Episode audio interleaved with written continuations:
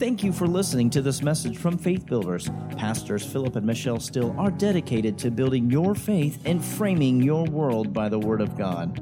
There are many more resources available on our website, w w w dot build faith dot net, where you can find links to our audio and video archives. We also invite you to join us online for our live stream services. Remember to build your faith and frame your world by the Word of God. Oh, God's good to us. Amen. Hallelujah. God is so good. Amen. Oh, glory. You know, I was um, I was raised Pentecostal. I'm still Pentecostal. Uh, but, you know, I don't, everybody doesn't remember, but, you know, I remember that, uh, you know, Pentecostals, we weren't, uh, we weren't the most popular folks around. Uh, sometimes people thought we were a little different. And some some of them were a little different. Uh, but, oh, we knew how to enjoy the Lord. Hallelujah. Amen. Hallelujah. You know, I remember we would come on Wednesday evening service, and, and you know, uh, it's like today to an extent, but uh, even more so back then. You know, people would come right from work. You know, they'd get off five, five thirty, six, come right to work, come right to church. And uh, we had testimony service, had testimony service in every service. It wasn't, you know, the, the pastor would say, you know, uh, uh, has anybody got a testimony for the Lord, something the Lord's done? And, and uh, you know, it wasn't always a testimony they had. They might testify, or they might just look at you and start saying, "Hold to his hand. To God's unchanging hand, hold to his hand, to God's unchanging hand, build your hope on things eternal, hold to God's unchanging hand." Hallelujah. Glory to God. Then a sister would say, "Life is filled with swift transition." Hallelujah. Glory to God. Amen. Hallelujah. You know, if uh, if you don't forget your roots, your roots will sustain you. And that's what the Lord has said to us uh, a number of times, a couple different times, that He's taking that Pentecostal heritage and merging it with the the word of faith that God has, obviously, that we are. But He said they won't be able to define you other than to say that you're a church that moves in the Word and in the Spirit. And so that's what we're believing God for. Amen. I was uh, we were in prayer this this evening before church, and the Lord said some things to me. And usually I don't. I don't say uh, right off what He said, but I feel like it would be His will tonight. Uh, we're gonna, I'm going to minister on something, but uh, just to share a couple things with you. I was looking at the uh, the little podium we have back there in the in the children's ministry. Well, that's the podium that Pastor Michelle used to carry back and forth from uh, Kansas when we first started the church. And this coming up year will be eight years that we've been here, and twenty-five years in Kansas and eight years here. And uh, the wonderful thing about that is the the number eight, it is defined as this, the superabundant number. It's the superabundant number, the, the number eight. And twenty-five, of course, twenty-five is five fives. And five is the number of grace. So twenty-five is defined as abundant grace. And so we're moving into the superabundant year and the year of abundant grace. Uh, but, hallelujah. The Lord said to me, He said, in twenty twenty-three, you will be making a move. The church will be making a move. Hallelujah. And He said, the enemy would like to resist the move, give him no place, squeeze him out. And He said, twenty twenty-three is a moving year. Hallelujah. So we're ready, Lord. We receive that. And uh, glory to God. And the uh, the first week in January, uh, we'll be calling a corporate fast for that week in January. Now, when I say corporate fast, that's, uh, you know, however however you feel led of the Lord to fast, whether it be a, a partial fast, a Daniel's fast, a complete fast, however you feel. Uh, but uh, uh, that Monday through Friday, uh, we'll be fasting, and those days uh, we'll be meeting for prayer from eleven a.m. to twelve p.m. Uh, here in the sanctuary, if you are available. And uh, we'll be believing God for some wonderful things. Amen? Glory to God. Go with me to Isaiah seven. And I want to continue with this that we began Sunday morning, what Christmas really means. And uh, we uh, we dealt um, Sunday morning on the virgin birth of Christ. And uh, we talked about how that the Bible says that for this purpose Christ was manifest in the flesh, that he might destroy the works of the devil. Amen. And so that means if he was manifest, the works were destroyed. Amen. And uh, tonight we want to deal with the nature of Jesus. What Christmas really means, the nature of Jesus. You know, we're in that season that, that we call Advent. Uh, you know, moving up to where we classically uh, uh, celebrate the birth of Christ. And uh, the point is, is that it involves doctrine. And understanding doctrinal truth makes for safe believers. This is, I've, I've, I've heard people say so much in the last few months and, and years, why does it seem that there's so many people that are falling for this and falling for that? The, the answer is very simple. No doctrine.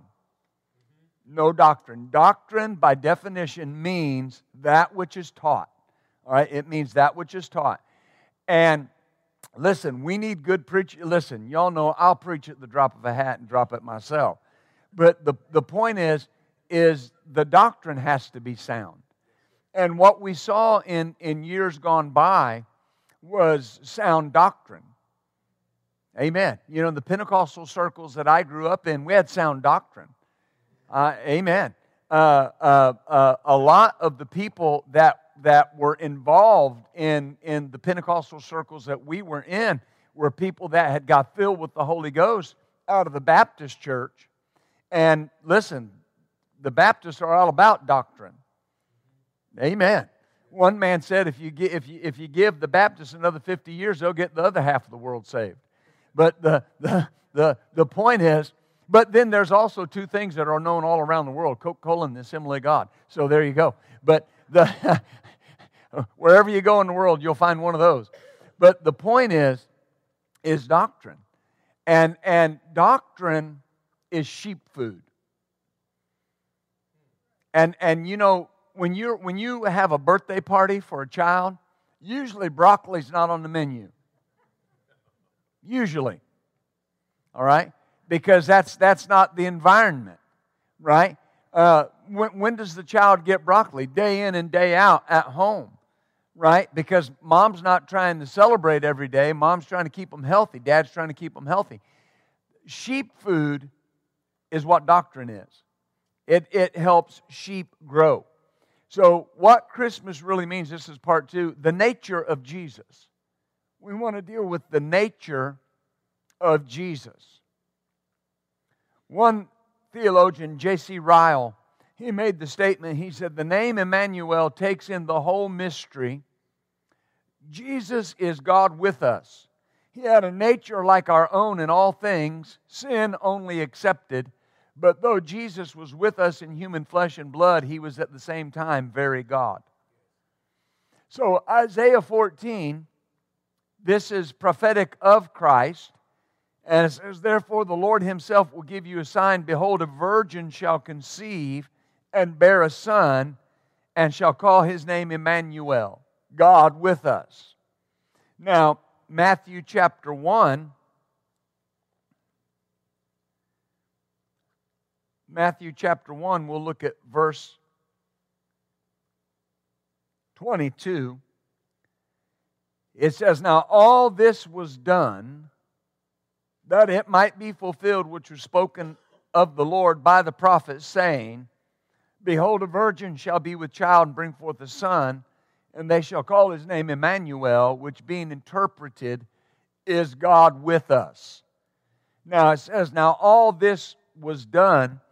Well, when when when we see that, notice it starts in verse eighteen. It says, the birth of Christ, Jesus Christ, was on this wise, or in this manner.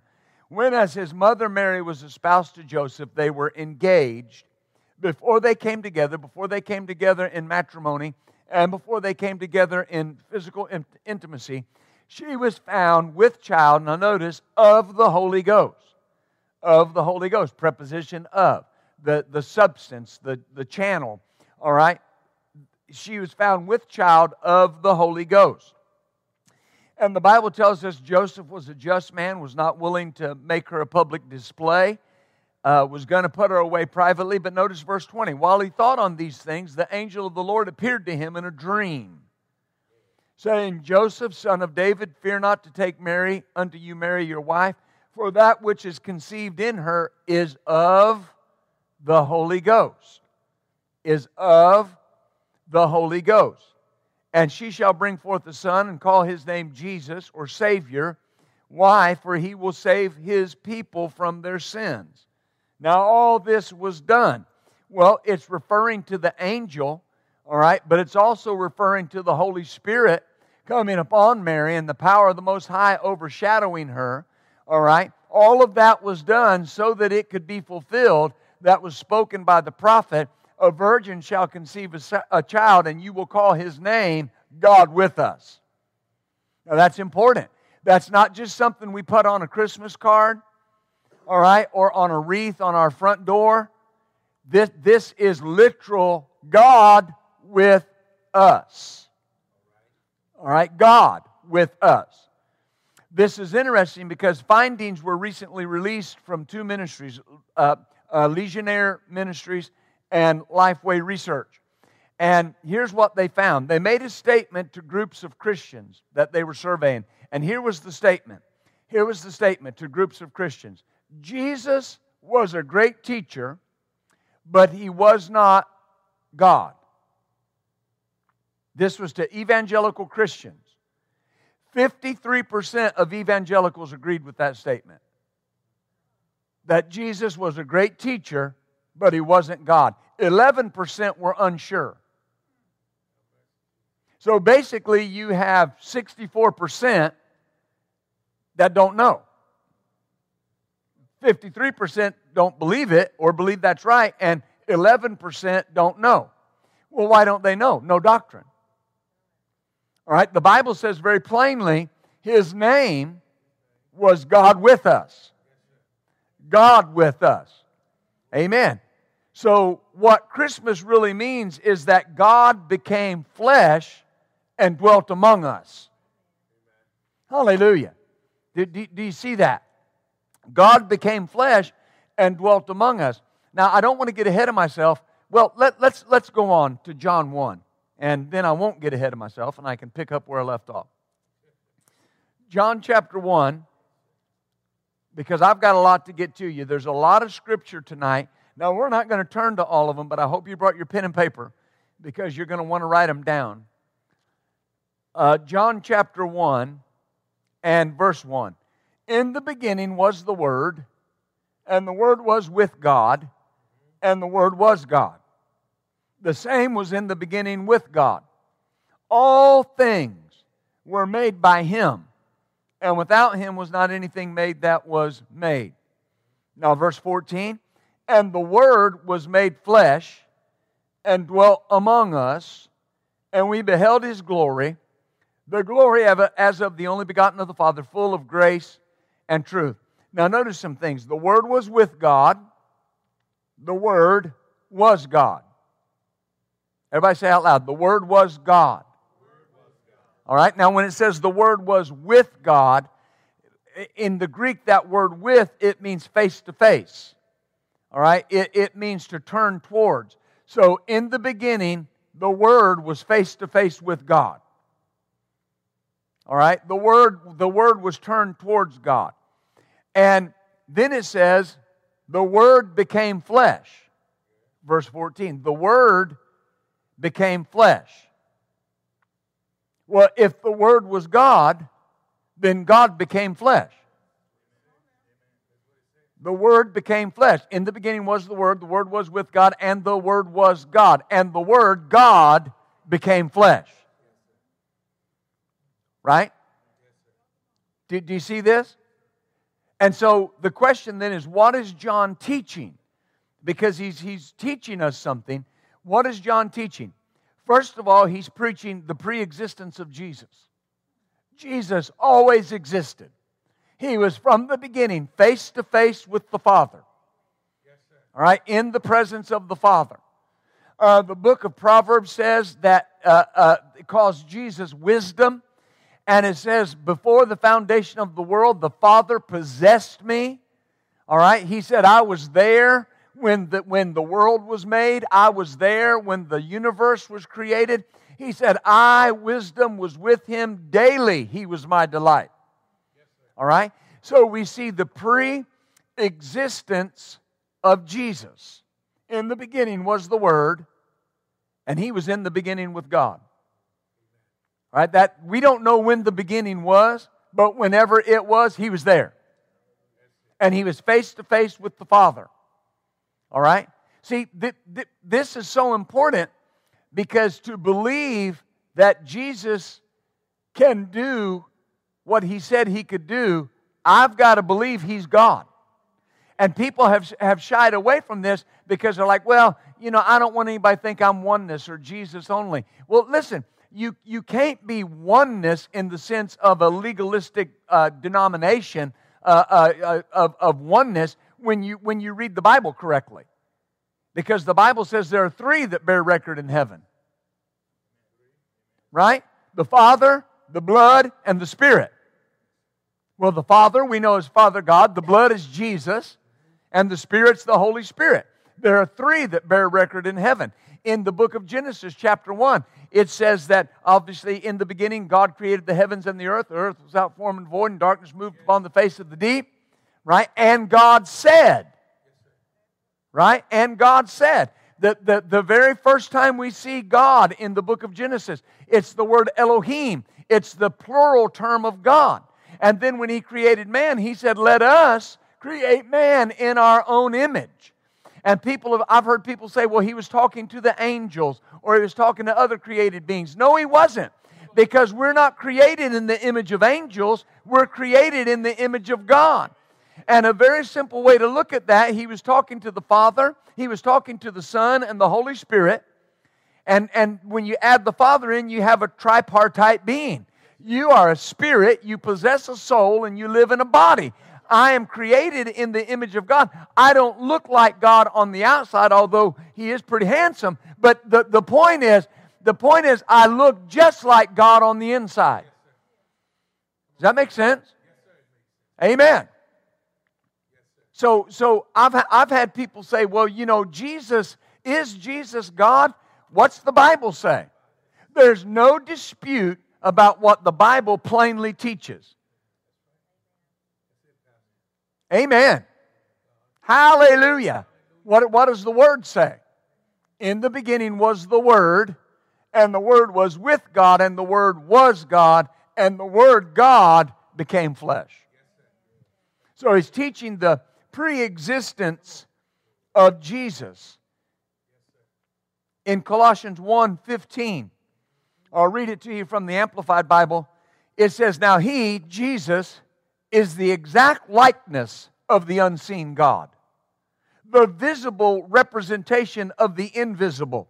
He is the firstborn of all creation. Hallelujah. The firstborn of all creation. So whenever the beginning was, Jesus was the first. Oh, glory. That's why, that's, listen, listen, and, and I'm going to get into some of these things tonight. If Jesus wasn't God, then why did He call Himself the same things God called Himself? I am the first and the last. Amen. All, all these different things. Why? Because He was God in the flesh. Amen. Do you see this? So the first thing he was teaching was the preexistence of Jesus. The second thing that he was teaching is the Trinity.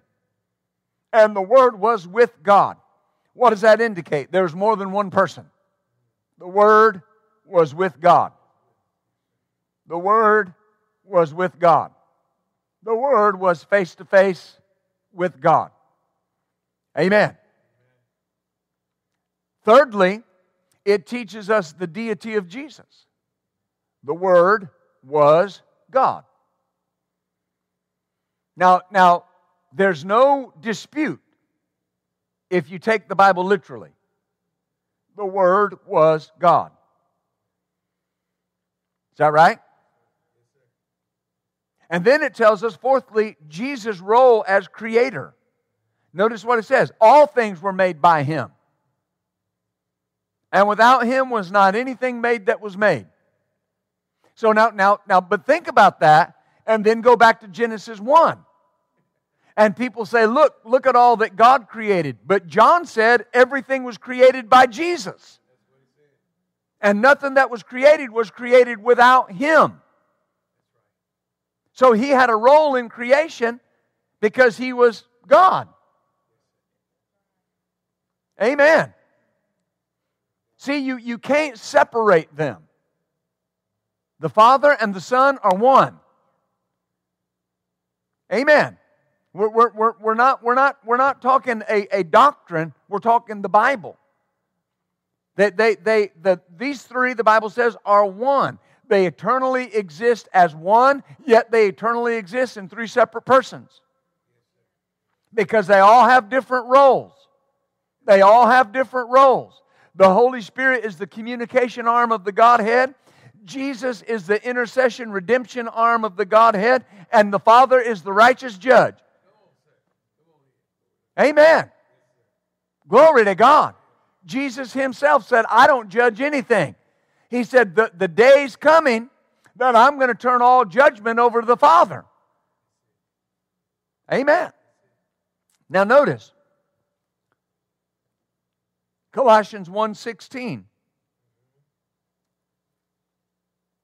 For it was in Him, in the Amplified, it was in Him that all things were created. In heaven, on earth, things seen and things unseen. All things were created and exist through Him. All things were created and exist through Him. Now you can't misunderstand that. Right? The Weast Bible, well, let, yeah. So, Jesus' role as creator, let me count them, make sure I'm giving you the right ones. One, two, three, four, five. The fifth thing that we that John's teaching us, the humanity of Jesus. The humanity of Jesus. And the Word became flesh and dwelt among us, tabernacled among us. One translation says He pitched His tent and became one of us. Oh, glory to God. Amen. I don't know about you, but that just gives me Holy Ghost goosebumps every time I think about it. The Word became flesh. Woo! The Weiss Bible says the Word entered a new mode of existence and became flesh. Now, now think about this. The Word had always existed as God. And, and, and the Greek says the Word took on a new mode of existence. Became flesh. So the Word had always existed as God. So God took on a new mode of existence. Flesh. Woo, glory to God. Glory to God. See, this is so important. Look at Philippians chapter two. Philippians chapter two. Verse six. Glory to God.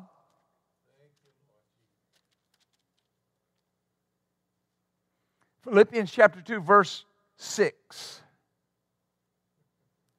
It says, speaking of Jesus, who being in the form of God, all right, the outward representation, the outward resemblance, being in the form of God, thought it not robbery to be equal with God. All right, in other words, uh, uh, when you read other translations, it says he didn't think that equality with God was something that he had to hang on to. right? That's why the Amplified Bible says, but he emptied himself. All right? He emptied himself. And notice, it says, he made himself of no reputation, but took on him the form of a servant. Same word. That word form is only used three times in the New Testament. And it means the same thing everywhere. The outward representation, the, the, the likeness, the outward likeness. So notice it says, it says he was in the form of God. He looked just like God. Why? He was God. And then it says in verse uh, uh, seven, he took on him the form of a servant. Looked just like man. Why? He was man. He became man. And and and here here is the the the interesting thing. It didn't take away to him, it did not take away from his deity to become a man. That's important. Because, because people over the years have tried to kind of play down him becoming a man. And you'd hear preachers say, he clothed himself in flesh. No, he didn't. He became flesh. And, and here's why I know. Everyone in here clothed yourself in clothes tonight. Yet those clothes are not you. What's the real you? The flesh. The, the, the you is in the clothes. He didn't clothe himself in flesh. He became flesh. You understand? Did not stop him from becoming a man. And his human nature, it was sinless, but his human nature did not stop him from being God. Jesus had a human nature, a sinless human nature. How do I know he had a sinless human nature? Because he could be moved with compassion. He could feel sorrow. He could feel joy. Now, I know God has all of those attributes as well, but Jesus was experiencing them in the natural realm. Jesus became righteously angry. Amen. Now, why, why would he do that? Because he was a man honoring God. Hallelujah. Look at Colossians chapter two and verse nine. In the Amplified Bible it says, for in him the whole fullness of deity, the Godhead, continues to dwell in bodily form. In him, in Christ, the fullness of the Godhead dwells. The fullness of the Godhead. Oh, hallelujah. Do you see that? And when even Christians, when we celebrate Christmas, we celebrate the birth of Christ, very, very often the focus is on a baby, the focus is on angels, the focus is on a manger, the focus is on a stable, and the focus should be on God with us, because that was his nature. Amen. He had to be born into the earth through normal natural channels. He had to grow up naturally. Amen. He had to submit himself to his parents, to God. He had to submit himself to the teaching, to the training that he would receive so that he could qualify to be our Redeemer. Hallelujah. Now, there are some factors that factor into this that help us to see his nature. The first one is the worship factor. The worship factor. Now, we're not going to turn to all these scriptures. I've, I've studied them all out. I wrote them down, and I'm going to give them to you. You can write them down and study them later, but I'll give you the point and then the scripture. The worship factor. Jesus said in Matthew four ten, when he was being tempted by the devil, Jesus said, quoting the book of Deuteronomy, the devil said, uh, uh, uh, you know, Uh, if, if you'll just worship me, all this I'll give you. And what did Jesus say? Thou shalt worship the Lord your God, and him only shall you serve. So Jesus, out of his own mouth, said only God is to be worshiped. Is that right? All right. uh, in Revelation nineteen ten and Revelation twenty-two, eight through nine, we see that angels refuse to be worshipped. All right? John said, I, I fell down to worship. Revelation nineteen ten and Revelation twenty-two, eight through nine. Uh, John said, I fell down to worship, and the angel said, nope, stand up. He said, I am a fellow servant just like you are. All right? Not to be worshipped. Um, men of God refuse to be worshipped. In Acts chapter ten, verse twenty-five through twenty-six, when Peter came to Cornelius' house, Cornelius fell down on his knees to worship him, and Peter said, stand up, I'm a man like you are. Right? In Acts fourteen, eleven through eighteen, when uh, uh, Paul and Barnabas, uh, the, the, the, the, the man born impudent in his feet at Lystra, when uh, he was healed, you remember what they did? They went and they got oxen and sacrifices and brought garlands out. That means they brought crowns out, because they saw, they said Paul was Mercury and Barnabas was Jupiter. They called Paul Mercury because he was the talker. Right? And what Paul and Barnabas do? Ripped their clothes and ran in amongst them and said, brethren, listen, this is what we've been telling you not to do. Right? So men of God refused to be worshipped. Jesus out of his own mouth said only God is to be worshipped. But Jesus never refused to be worshipped.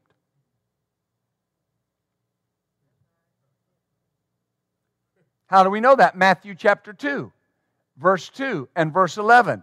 The wise men worshiped him. We've seen his star, and we've come to worship him.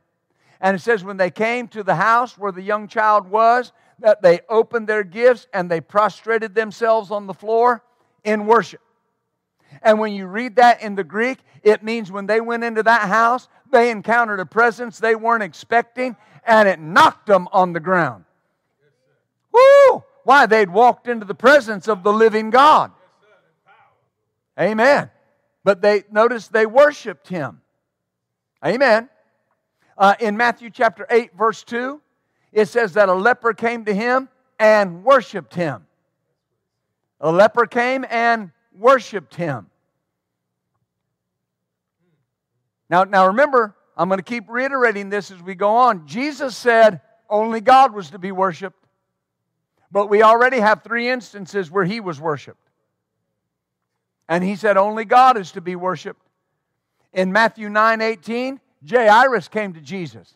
And it says when he came to him, he fell on his knees and worshipped him and said, my little daughter lieth at home. Come and lay your hands on her. She'll be healed and she'll live. But what did he do? He worshipped him. Amen. Uh, in Matthew fifteen twenty-five, the Canaanite woman, the woman that, that, that we talk about how she said, uh, the little dogs eat the crumbs that fall from the master's table. In Matthew's account, it talks about Jesus saying, it's not meat that I should give the children's dog to the breads and, and to the dogs. And it says that then she came and worshipped him. But Jesus said only God was supposed to be worshipped. This is important. All right? If Jesus isn't God, why is he letting people worship him? Hallelujah. Uh, in Matthew twenty twenty, the mother of James and John came to ask something for her sons, but it says the first thing she did was worship him. Now, she had an ulterior motive, but she still worshiped him, and Jesus let her. Oh, hallelujah. In Matthew twenty-eight, verse nine and verse seventeen, his own disciples worshiped him after the resurrection. It says they fell and grabbed his feet and worshiped him. And he said, okay, now go into the city and tell your brethren that I'm risen. Notice what he didn't say. Quit worshiping me. But he did say that only God was to be worshipped. Right? Luke twenty-four fifty-two, we see the same thing. Revelation five, eight through fourteen says he is worshipped in heaven. The Lamb is worshipped in heaven. Amen. Hebrews chapter one, verse six says the angels worship him. But yet Jesus said only God was to be worshiped.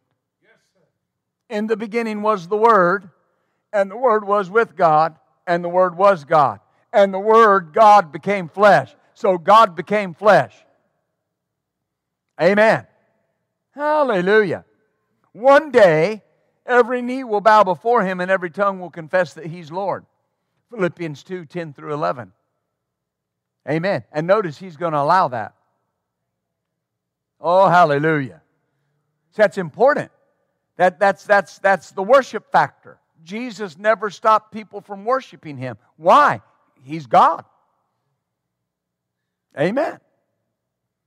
The second thing, the second factor is the equation factor. The equation factor. E Q U A T I O N. The equation factor. Here's what this means. Jesus continually equated himself with the Father. Constantly. In John chapter ten, verse thirty, he said, I and the Father are one. Are one. We're one. This is so important. We're going to read this later, but you remember when Philip said, Master, Lord, show us the Father, and it sufficeth us. And Jesus looked at Philip and said, Philip, have I been so long with you that you don't know me? When you have seen me, you've seen the Father. Now, I've had people argue and say, well, that was because of the works and the great works that he was doing. That's not what Jesus said. Jesus said, when you've seen me, you've seen the Father. Because I and the Father are one. See, this is so important. Because, because here, here's the thing. Let me say this. I got some more scriptures to point out. But here's the thing. Nowadays, what we have in society is we have this uh, underlying, if I could say, idea that God is very austere and judgmental and harsh and mean, and Jesus is a kind and loving flower child, right? That just loves unconditionally, and no matter what you do, no matter what lifestyle you lead, Jesus just loves you and understands. Now, not God, but Jesus. Right? I heard, I read an article where one person said, and and uh, uh, now th- now they were a very liberal-leaning person, and but they made this statement. They said, if Jesus were on the earth, he would be the grand marshal in the pride parade. Well, well, why why didn't they say God would? Because they know that God said things like that were an abomination to him. Is that right? But wait a minute, Jesus and God are one. You can't separate him from the Father. If that's the Father's mindset, that's Jesus' mindset. Now, is he willing to forgive anybody? Anybody. Because he paid the price for their forgiveness. But why, why is he so much that way? Have you ever really read the New Old Testament? Have you ever really read the Old Testament? I mean, really read it. Not just, not just based on what you heard somebody else say. Over and over and over and over and over and over and over and over and over and over and over and over and over again, you see where God withheld judgment. You see where God backed off judging a group of people. Why? Because he loved them. He said in the book of Hosea, he said, look, judgment came on you, and it's not what I wanted. He said, you didn't understand that I desired mercy and not judgment. God, out of his own mouth, said, I desire mercy and not judgment. That's why Jesus came, and twice he quoted that verse. He was sitting in, in Matthew's house, and the, the Pharisees came and said, why does your master eat with publicans and sinners? And Jesus said, you need to go learn what this means. I desire mercy and not judgment. He said, I did not come to call the righteous to repentance, but sinners. And he said, it's not the well that need a physician, it's the sick that need a physician. And Jesus was making the point very plain. I desire the health and the wellness of these people. All those people in that room, they were the outcast of society, but they had a desire for the things of God. And Jesus and God being one, Jesus quoted the Old Testament and said, you need to learn that I desire mercy and not judgment. Amen. I and the Father are one. Amen. It's, it's interesting to me, all these people that talk about loving and kind Jesus and how He would be so accepting, yet they don't want us to pray in His name. They don't want our children to learn anything about Him in school, but yet they want to use Him for their political ideas. You, you, you understand what I'm saying? The, the Father and Jesus are one. Amen. John five twenty-three, Jesus said, people are to honor the Son just as they honor the Father. Hallelujah. John eight nineteen, He said, if you knew me, you'd know my Father. If you knew me, you'd know my Father. Not just I'm seeing the Father in you. If you knew me, you'd know my Father. Is that right? Amen. So important. You remember in the book of John chapter nine, Jesus was walking with His disciples, and they came on the man that was born blind from his mother's womb, and, and the disciples asked Jesus, who sinned, this man or his parents, that he was born blind? And Jesus said, he, nobody sinned, right? He said, but the works of God are going to be worked in him. Now, wait a minute. He said, the works of God are going to be worked in him. And then what did He say? He said, I must work the works while it's day. Now wait a minute. The works of God. I must work the works. The works of God. I must work the works while it's day. The night comes that no man can work. And then what did He do? Put clay in the man's eyes and said, go wash in the pool of Siloam. What happened? Man came forth seeing. I thought He said it was the works of God that were going to be worked in him. But Jesus put the clay in the man's eyes. If Jesus put the clay in the man's eyes and the works of God were worked, it must have been God putting the clay in the man's eyes. Amen. Mm. What, what was the biggest problem the Jews had with Jesus? You, you can name it. What was it? What did they say? You make yourself out to be God. You know what He didn't say? No, I didn't. I never said that. Never said that. He, ne- he never disagreed with them. Why? How can, how can, how, God can't lie. Amen. We see, we see Him on two different occasions. They said, they said, they said, uh, uh, uh, uh, we were not born of adultery or fornication. Abraham was our father. And Jesus said, before Abraham was, I am. I am. And it's in, it's in capital letters. I am. When when He was in the garden in the book of John, and and uh, uh, they came to get Him, and and uh, uh, uh, Jesus stood up and He said, "Who are you seeking?" And they said, "Jesus of Nazareth." And He said, "I am," and they all fell flat. And, and and that you know that doesn't mean they just staggered and and had a hard time standing up. The Greek is is it uses the idea of a corpse. When He said, "I am," they fell like dead men.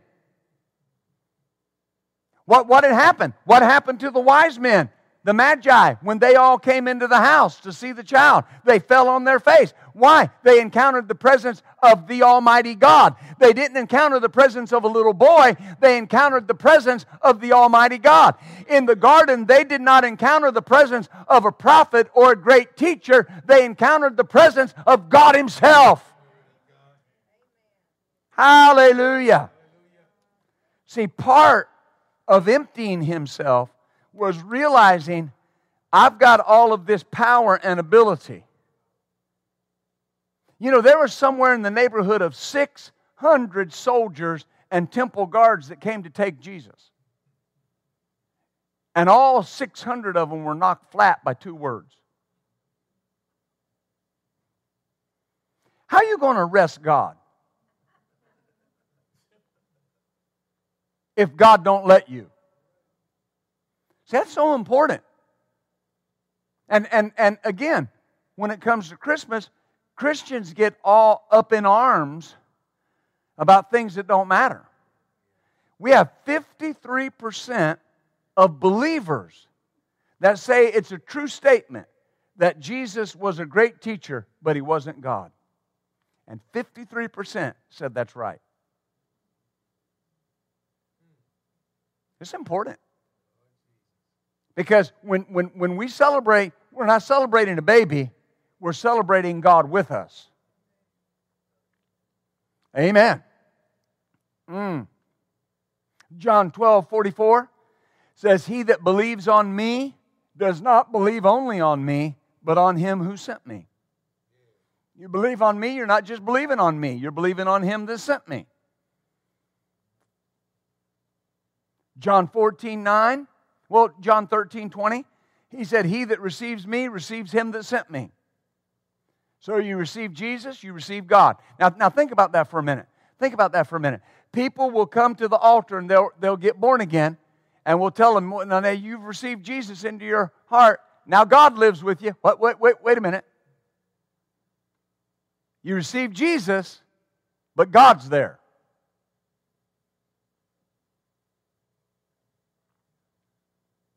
You received God.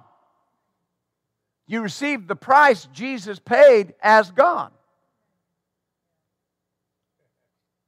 Hallelujah. See, people go to, to vast extents to try to make sure that, that you know, uh,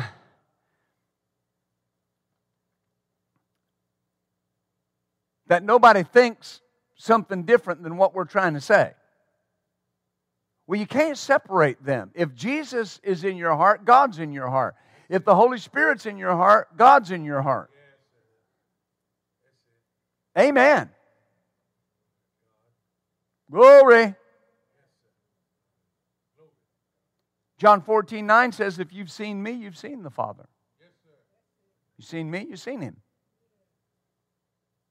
That's why Colossians says he is the exact representation of the Father. John fifteen twenty-three, notice, "He that hates me hates my Father also."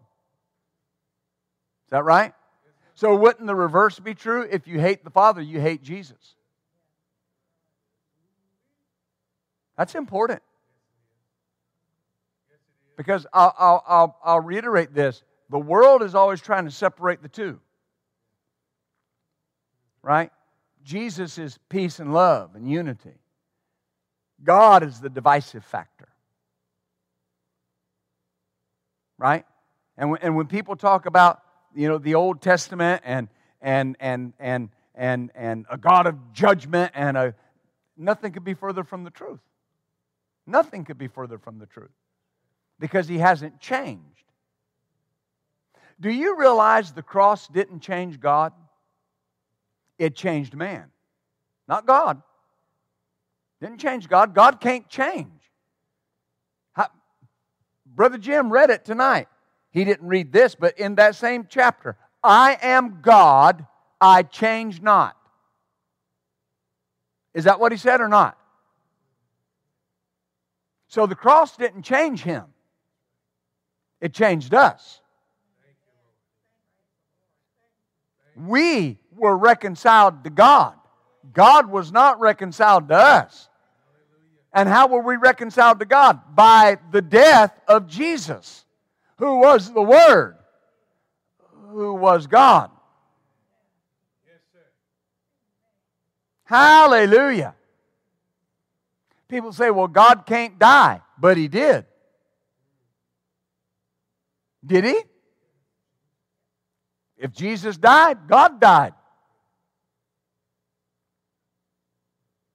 You understand?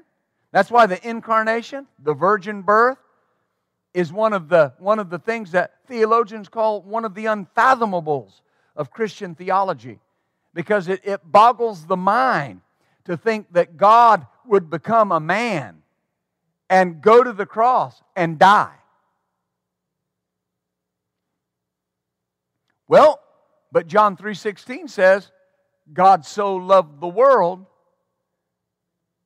He gave His Son, only begotten Son, that whosoever believes in Him would not perish but have everlasting life. You understand? Hallelujah. So, if you don't want the Father, you can't have Jesus. And if you don't want Jesus, you can't have the Father. I, I told my wife again tonight, I am, I am just determined to be more of what I am. I'm, I'm, just, I'm just determined.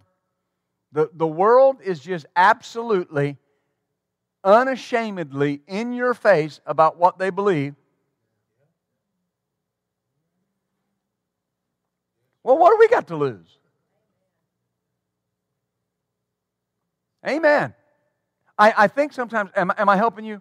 I got two minutes. I think sometimes we forget this verse. And, and it's not a verse that we quote and we put on our confession list. Jesus said, if they hated me, they will hate you.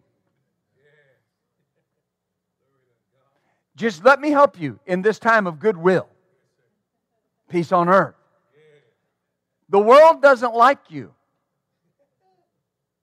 They don't like me because we convict them. You know why the world yells and screams and, and is angry? Because we convict them.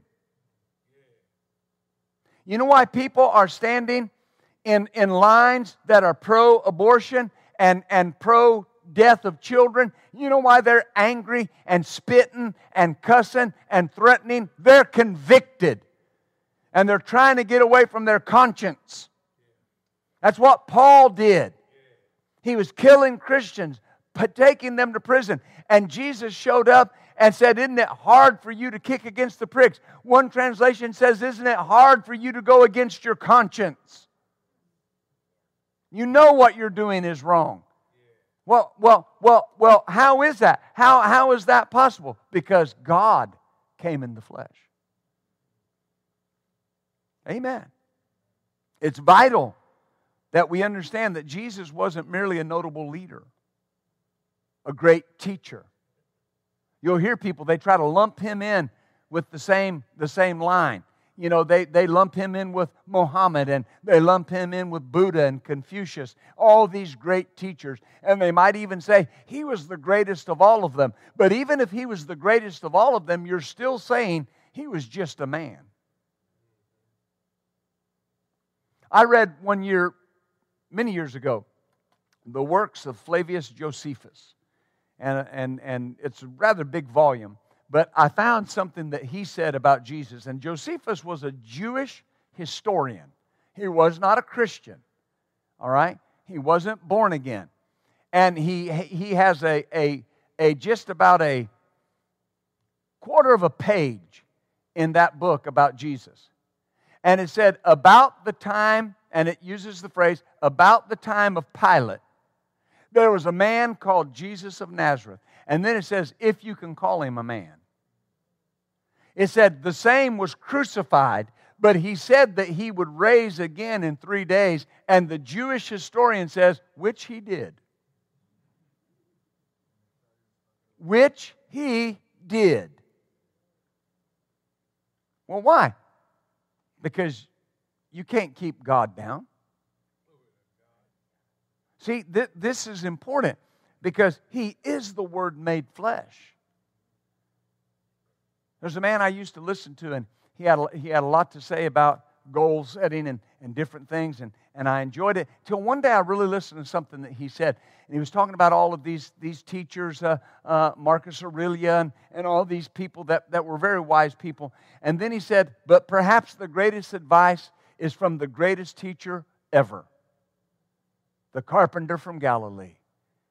Well, as much as I appreciated what he was saying, it just turned me off because you just lumped the master in with all these other people that had no concept of God. And you're right, he was the greatest teacher ever. But he was the greatest teacher ever because he was the teacher.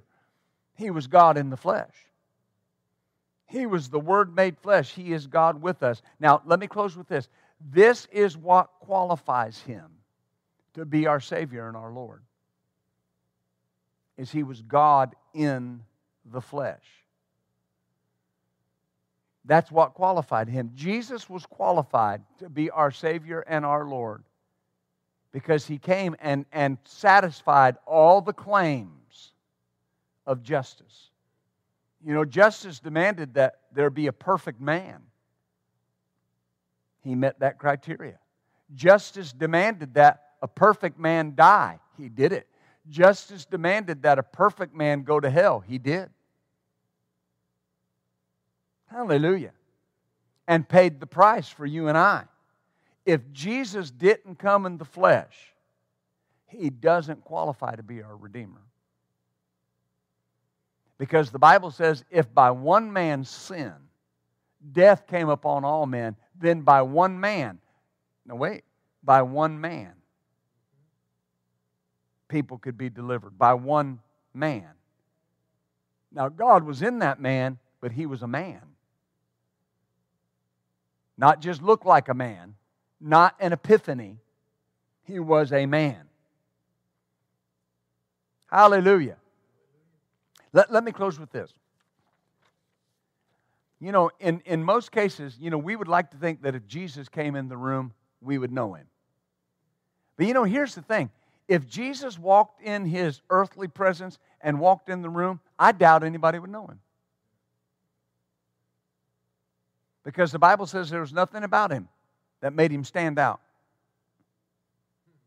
If you saw Jesus at a ball game, you wouldn't go, well, there he is, God's son right there. Amen. I mean, there were times, you read through the, the Gospels, there were times he was places and they didn't know he was there. And then when they found out he was there, they started bringing all the sick to him. And then they knew he was there. Now, wh- why is that important? Because Jesus just came as a man. If Jesus had never worked one work, one miracle, one healing, if he had spent his entire life on the earth and, and never worked one miracle, he still could have went to the cross and paid the price for our sin and redeemed us because he came as a man. But he also came and fulfilled every prophecy that was prophesied about the Messiah that was going to come in the flesh. Amen. Amen. That's the nature of Jesus. Hallelujah. Well, let's stand up tonight, shall we? I trust you received something tonight. Oh, glory to God.